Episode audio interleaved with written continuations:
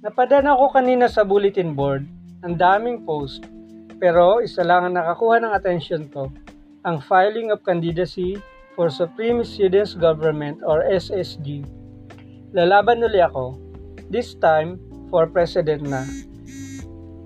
Kung last year ay tinalo ako ni Riz sa pagka-vice president, ngayon ay sisikaping manalo sino man ang maging kalaban ko. Apat na taon na akong tumatakbo sa iba't ibang posisyon.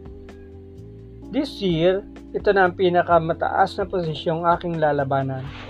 Inannounce din ng aming guro sa Araling Palipunan ang tungkol sa filing of candidacy. Siya kasi ang advisor ng SSG. Special mention nga kami ni Riz. Expected daw niya na kaming dalawa ang tatakbo sa presidential slot. Nang hindi nagkomento si Riz, hindi na rin ako kumibo. Nitian ko na lang si Ma'am Elsie. Wala ring imi ka mga klase namin, maliba kina Nico at Rafael na nag-cheer pa. This week lang ang deadline of filing. Kailangan ko makabuo ng lineup. I need Vice President, 6 Senators, 4 Representatives.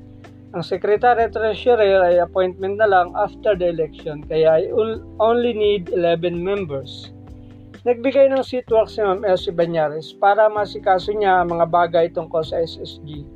Binigyan din niya ang mga hopefuls na maghanap ng lineup kaya agad akong nagpaalam sa kanya Nakangiti naman siyang pumayag. Pagkatapos sabay na kaming lumabas sa classroom. Good for you, Red. Masiglang sinabi sa akin ni ma'am habang nasa pasilyo kami.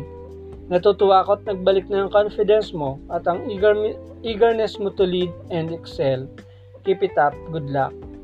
Tinapik pa niya ang balikat ko bago kami naghiwalay ng daan. Isang gwapong ngiti naman ang pinakawalan ko sa kanya bilang pasasalamat.